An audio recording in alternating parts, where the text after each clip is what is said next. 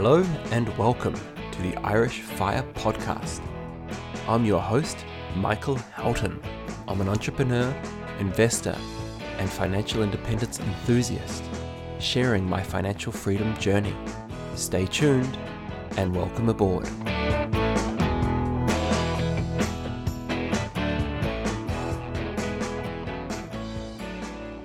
I am super excited about today's guest. Joshua and I interviewed each other recently for each other's podcasts. I will be releasing Joshua's interview of myself as an episode separately. However, today's episode is all about me interviewing Joshua. Joshua has his own podcast called The Art of Money and Communication. Joshua was originally from Wales, but he is living in London. And the best part about his story, I think, is that he is a freelance opera singer chasing financial independence. So I think it's great to have a little bit of variety. I'm somewhat very aware of the fact that I'm another software developer, which is somewhat boring in the fire space because it's been done whereas Joshua's story is certainly unique and very relatable. So, Joshua, firstly, thank you so much for coming onto the show. Look, let's start by talking about your background as a freelance opera singer. How did that come about? I mean, how's that a profession that you even get into? Yeah, I guess just tell us a little bit about that and, and your background. And furthermore, I mean, I, I freelanced for many, many years,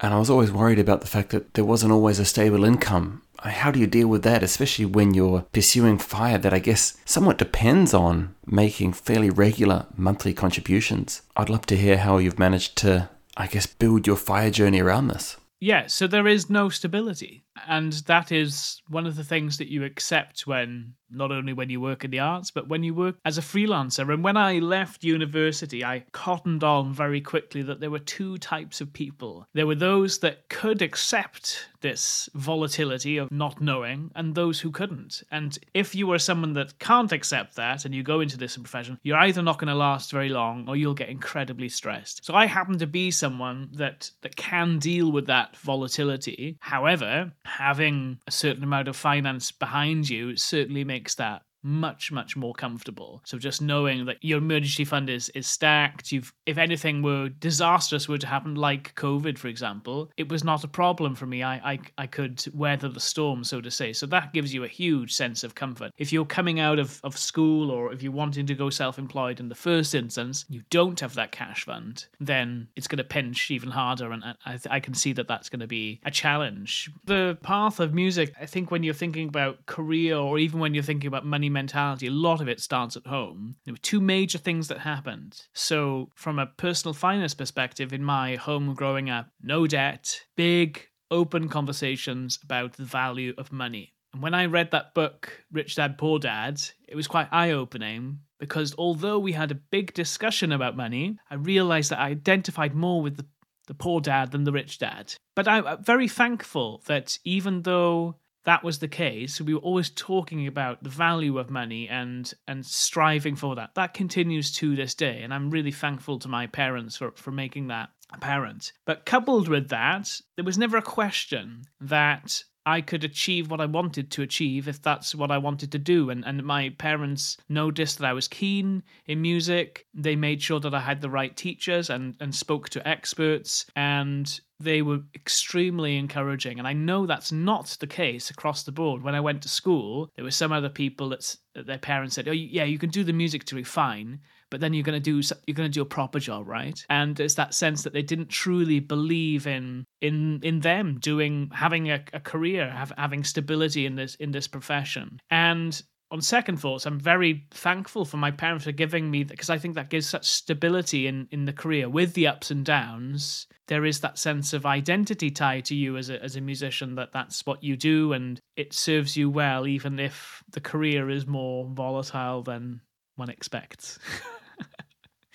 yeah, I love that. I love that a lot. And I guess I can relate to whilst my parents never really understood software development and web development, ironically, there wasn't even really a web development industry when I started out. I certainly never felt like I couldn't do it. And I think sometimes it's a great thing in terms of upbringing that sometimes it's about just simply allowing your kids to find their own paths when it comes to their careers. One thing that I've found interesting about one of my children who's become quite an IT whiz is that I had never really sat down and shown him how to use computers and use tablets. But at the same time, I really made sure that I got the point across that when it comes to technology, that he needs to figure it out himself and not get frustrated. And I think it's so easy in anything, I guess, to get frustrated and give up. But with the technology side, I always encourage him to try and work it out himself. And yeah, he'd come with me every so often if he got really badly stuck. But the ironic thing is, is that he's managed to work out 80% of it on his own, and he's almost surpassing some of my knowledge, particularly when it comes to working a tablet.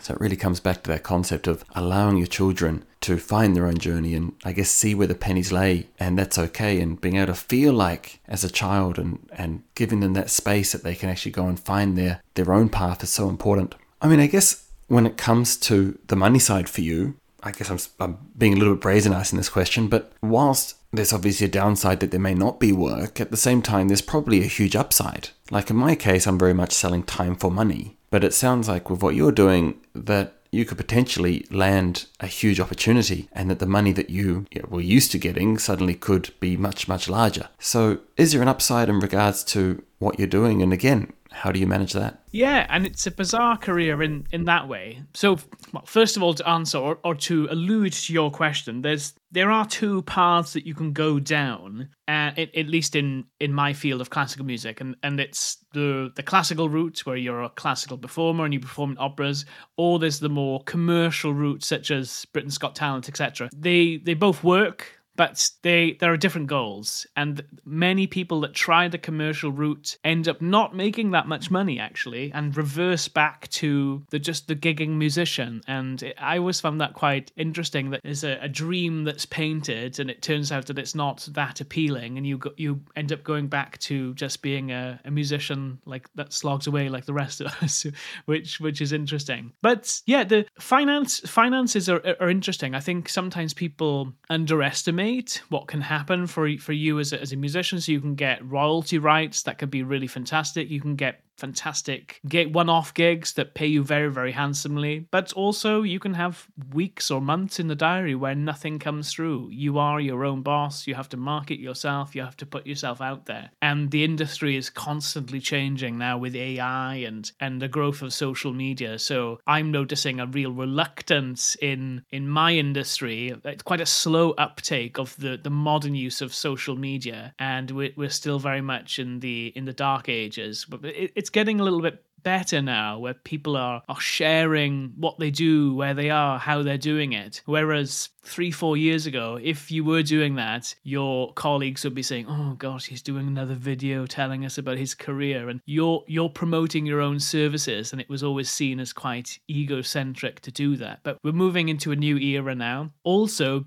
being part of the fire community really helped me understand that as well. So I've become much more active marketing my my services as a musician after having listened to people talking about their cake business or what they do as an investment banker because you can take those lessons that you learn and, and try and apply them directly to the music profession. Now some of that works and some of it doesn't. I had an an email last week asking me to perform in central London for for a fee that was just wildly low. Like you would not believe after the years and years and years of training that I've gone through, it, it's quite insulting. And that that happens from time to time as well. So you have this really broad spectrum of of things that happen. You know, that's what makes it interesting. Some days you're down at the co-op getting your your reduced yellow stickers, and then the next day you're you're dressed up in your dinner jacket singing for for people, uh, or prime ministers or politicians or whoever. You know, it's it's an interesting life, and there's a lot of variety to it. That's for sure. Yeah, it's it's really interesting, isn't it? And I think what's great about that is that even though you and I are in completely different industries, you're obviously in the arts slash music space, and I'm in the web development slash software development world. I can relate to that, and I think that's that's kind of special and unique, and it just shows that no matter what industry you're in, uh, that this stuff is relatable one way or another. The the problems are still the same, at at least a fundamental issue. Like in, in my case, it would be you get a LinkedIn message from somebody and they're looking to hire a developer of 20 years experience like myself and they offer some junior rate, which you see all the time in the IT game, unfortunately. And so it does happen. And I guess we just need to be aware of this. And what's your take on it, Joshua? How do you kind of deal with these sort of situations when you might get lowballed here and there and you've got to kind of manage everything? I guess in your case, even more so on a, almost a day to day basis. And I guess it all comes down to how you deal with it. But what would you do in the case of being asked maybe to do some work for, I guess, a lower rate than you might normally take? Because you you can either accept the low day rate and say, "Oh, that's fine," or not. And that that's that's been a real journey for me as as a musician as well, as realizing what box is this gig in. So someone that's asked you to do a concert at the Village Hall is never going to have the same budget as a two and a half thousand seat opera house, and you have to you have to be able to adjust. And I'm starting to after listening to other podcasts to put certain jobs into certain boxes and that helps me rationalize that because it sounds like f- for yourself as well if someone lowballs you and gives you a day rate that's really really shoddy then it doesn't give you any incentive to take on the job. It doesn't sound like they value your services. Whereas if they pay you a rate that that is serious, so you think, well, I'm going to do the best job that I can, and and I've come to realize that a good hearty fee is definitely at, at, at, the top of there but and then there comes all of the other things like enjoying your work having good colleagues and being productive and turning up prepared and the variety of other things. Something i've mentioned on my own podcast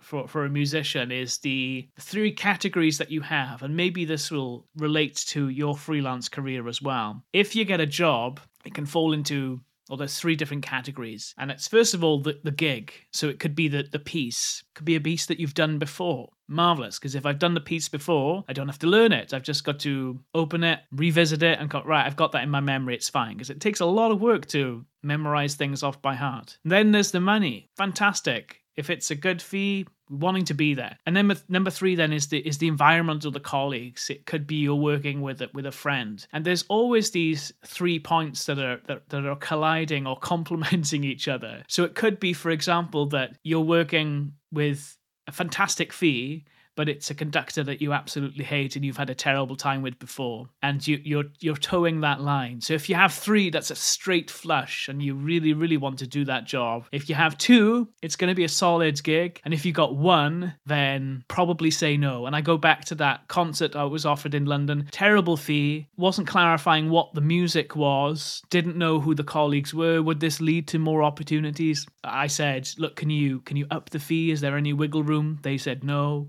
So I said, okay, well, please keep me in mind for next time, but I'll pass on this occasion. Yeah, brilliant.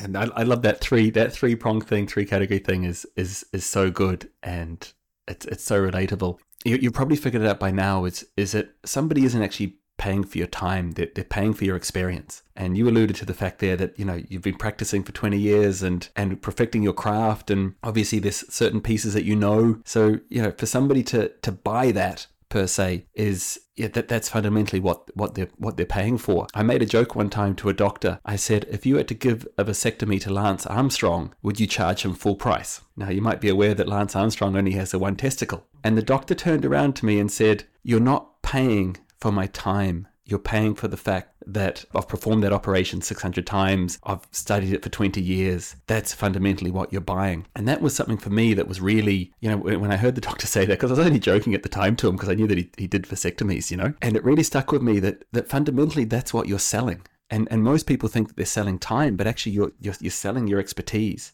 The response that I had was really interesting. So when when I was talking about the fee, are you is there any wiggle room? It was this interesting line, and it said, I'm sure you're worth every penny, but we can't afford.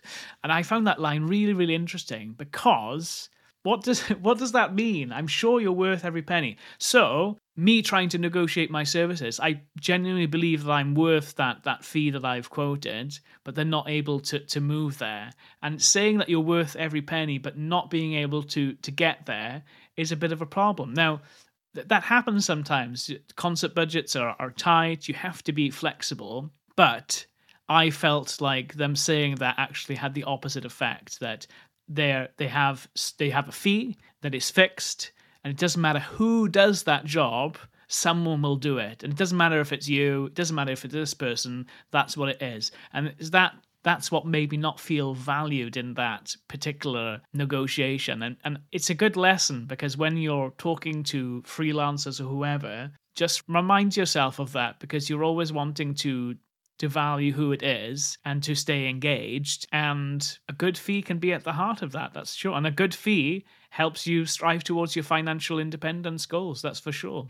Yeah, and of course, the other thing that we often forget about is opportunity cost. So, by you taking the lower paid gig, you might be missing out on potentially having the time to take a more lucrative gig, or at least you may not be spending time looking for other potential opportunities because you're tied up on something more lower level. And that certainly happens all the time, and I've certainly felt victim to that over the years. In fact, I suspect I probably wasted four or five years freelancing when I should have been moving to contracting, which I eventually did in 2021 because I simply wasn't looking for those opportunities. And they were there. I was just so tunnel visioned on the freelancing aspect that I didn't see the bigger picture of how contracting could actually be more lucrative. So it definitely happens, and we probably all fall victim to that. And opportunity cost is definitely a, a major factor when it comes to actually making a decision on whether to take a project or not. That's right. Yes, yeah. The interesting thing is that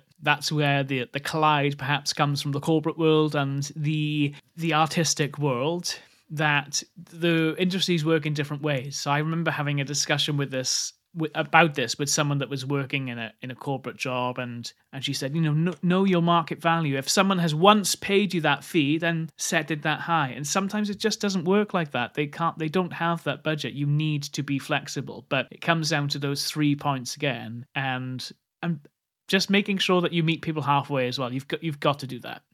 It's so interesting. I was a little bit apprehensive coming into the interview because I wasn't sure you and I were going to be able to find a common ground from a career point of view, but isn't it amazing that um, two people with such different careers, that so many of the of the things that you've talked about today, I can relate to hundred percent from my side. So it really does just go to show that the fundamental things in the fire movement, and I guess everyday life career advice in general here is is that no matter what industry you're in, we're all going to be facing the same challenges when it comes to money.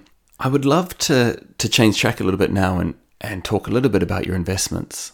And look, obviously, the usual disclaimer here that uh, we're only having a, an informal chat and we aren't financial advisors at all. Would you be willing to talk a little bit about what you've typically invested in and maybe a little bit of history there as well? Sure, sure, sure. Yeah, happy, happy to. I was listening to one of your previous episodes. This is way back when, actually, and you were talking about peer-to-peer investing. So I've invested in a, a variety of different things, but the the general rule, the tendency so far, is that if I've deviated towards anything other than stocks and shares, I've always got my my hands burnt. That was the case with peer-to-peer investing, a little bit the case with crypto, and so I'm a, I'm a simple guy. I follow the trend, ETFs all the way. And I'm a, a big listener and a big advocate for, for Andy Hart. I, I think that his his podcast on investing is is just so fantastic, getting that right in, investor mindset, understanding your behavior. And I think out of all of the podcasts I've ever listened to, his has helped shape my my investing mentality knowing that that's the the one thing that will keep me on the straight and narrow. And anything else is a distraction. And there are always going to be distractions. And i'm not immune you're not immune it's going to happen. But having that big i would say 99.9% of my in- invested capital is in etfs and just in a global tracker.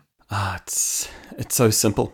It's almost refreshing to hear just how simple it is it sounds like you're effectively just cost averaging in there and not worrying too much about if the market's up or down, just cost averaging and let everything grow as economies grow around the world. So, yeah, so simple. And, and I guess just as an aside, you're probably not familiar with the Irish tax system, but like ETFs here, particularly buying personally, are taxed very inefficiently. So, most of us in Ireland are forced to look at different investment options, which is a big reason why I made the push to property. Uh, whilst I do have a fairly significant chunk of our portfolio in our pension. It can't be accessed until I'm at least age 50. And so as a result, we had to look at other alternatives, and property was that. And of course, the downside of property is that it is definitely anything but passive. I mean, as it is, we're recording this, I could get a text or phone call at any time from one of our tenants. So it's definitely one of those interesting things. And whilst I do love property and I, I love particularly putting deals together and finding property to buy, I'm well aware of the fact that it is far more complicated than simply buying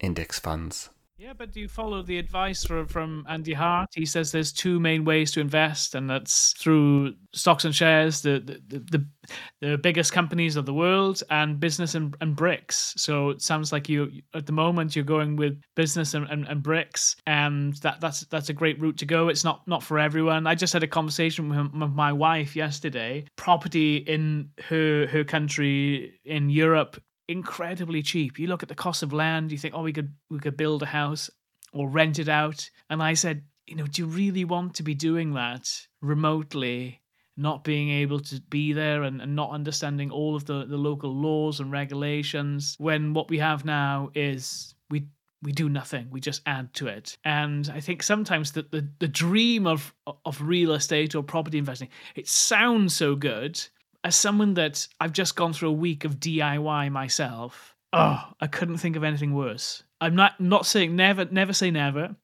I'm sure it will happen, but currently I'm not a property owner, and that is a whole discussion in itself because I I ask myself, what is a home? What should it be? And at the moment, I just wouldn't feel in the UK at least that I'm not I'm not getting good value out of buying a home because I'm traveling around here, there, and everywhere as a musician. It just doesn't seem to to make sense for myself and my wife. So I'm waiting for that moment, and I'm sure it will come where it does make sense, perhaps with children coming along or with with life changes. And I think by by making that decision, then you you plant your flag in the ground, and perhaps then there's a possibility to buy some other properties or, or to go down that path. But for now, it's it's simple, and it makes it very easy to calculate your net worth as well.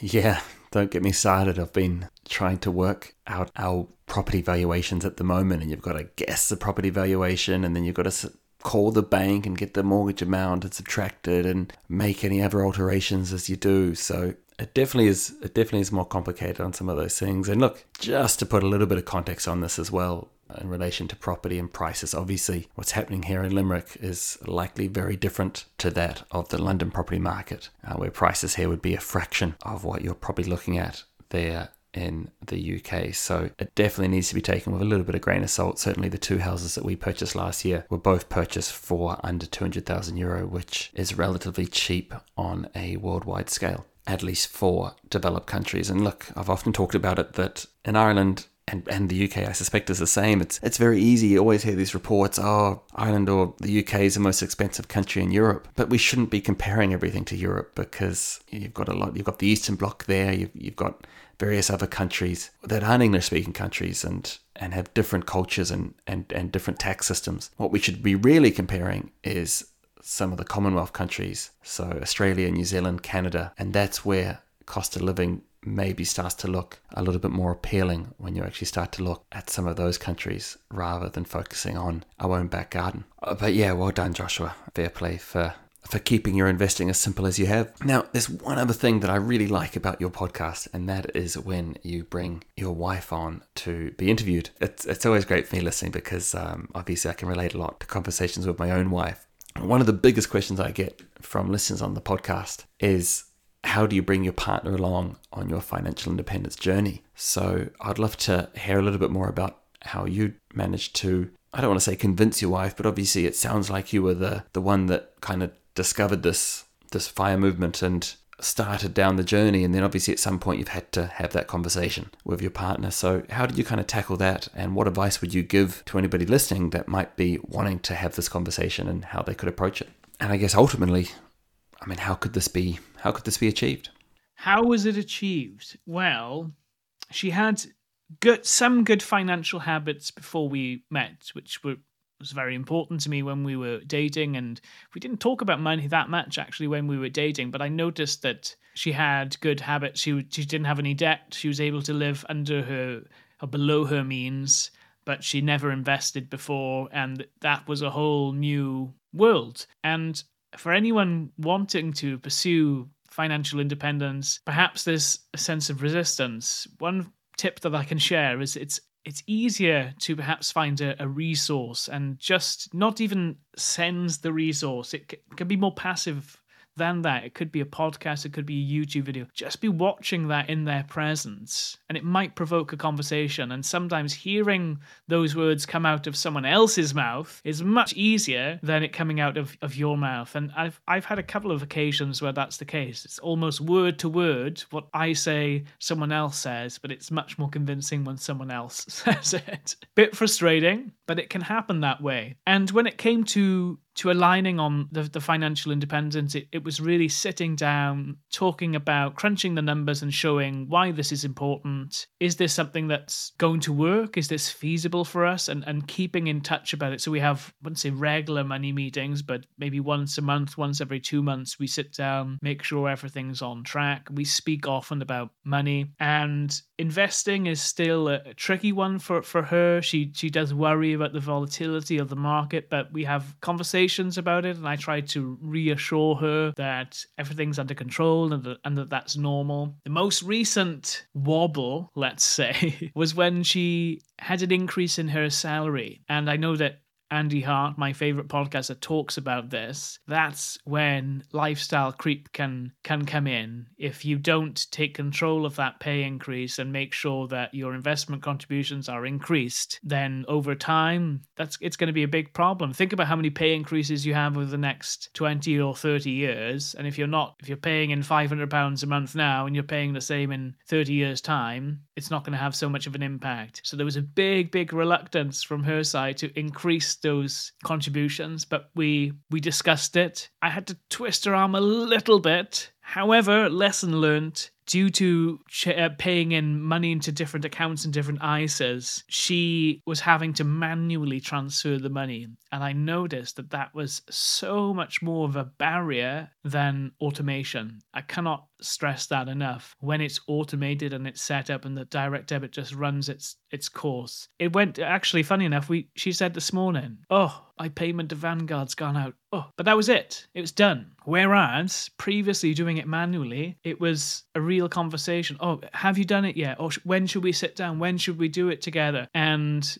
that's a, a real true lesson for, for for me. The other thing as well is just trying to appreciate that you're not the same people. You've got to try and understand their mentality and just also speak about things. Log onto the website together, show what you're investing in. I make sure that she's she's able to do it herself, even though she doesn't have interest in it. You know, what, what fund is it? Can you find it? And it gives me some some confidence that if anything is to happen to me, that she knows what's going on and, and that she can continue those those good habits. Yeah, very good. And and you and you did right. I think there's obviously a happy medium. I, I like the word that you used was it alignment.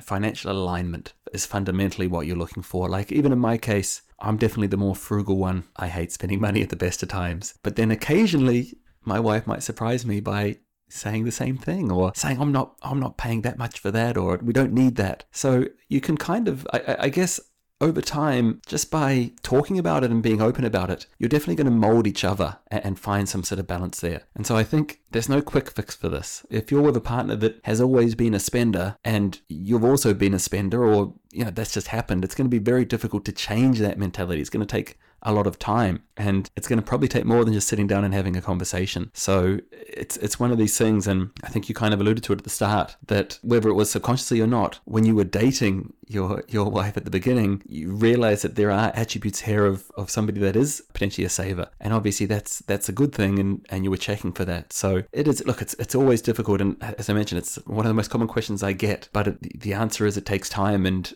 at the same time we're always learning and we're always adapting right? And even things from even things on the podcast that i had from five years ago it's almost shameful when you listen back going what were you thinking? Let alone 10 20 years ago. So we're always we're always improving and and, and becoming better versions of ourselves and so we need to we need to give ourselves that time as well and and, and give our partners that time to to adapt. Just because you've discovered something doesn't mean that, that they're going to necessarily jump on it at the same time. It, it might take them a couple more years you know? 100%. And if you are in that dating period, then just be reminded that a a fitting partner can be one of the greatest investments that you ever make, or one of the costliest as well. And not not taking that decision lightly, doing the groundwork. I mentioned that we didn't talk that much about money in the early stages, but later on, it was something that we talked. We had a, a book, a resource, premarital counselling that we went through. Really prodded and poked. Do you have any debt? What What do you feel about this specific uh, financial consequence? Where do you want to live? Where do you want to be? Asking those questions in advance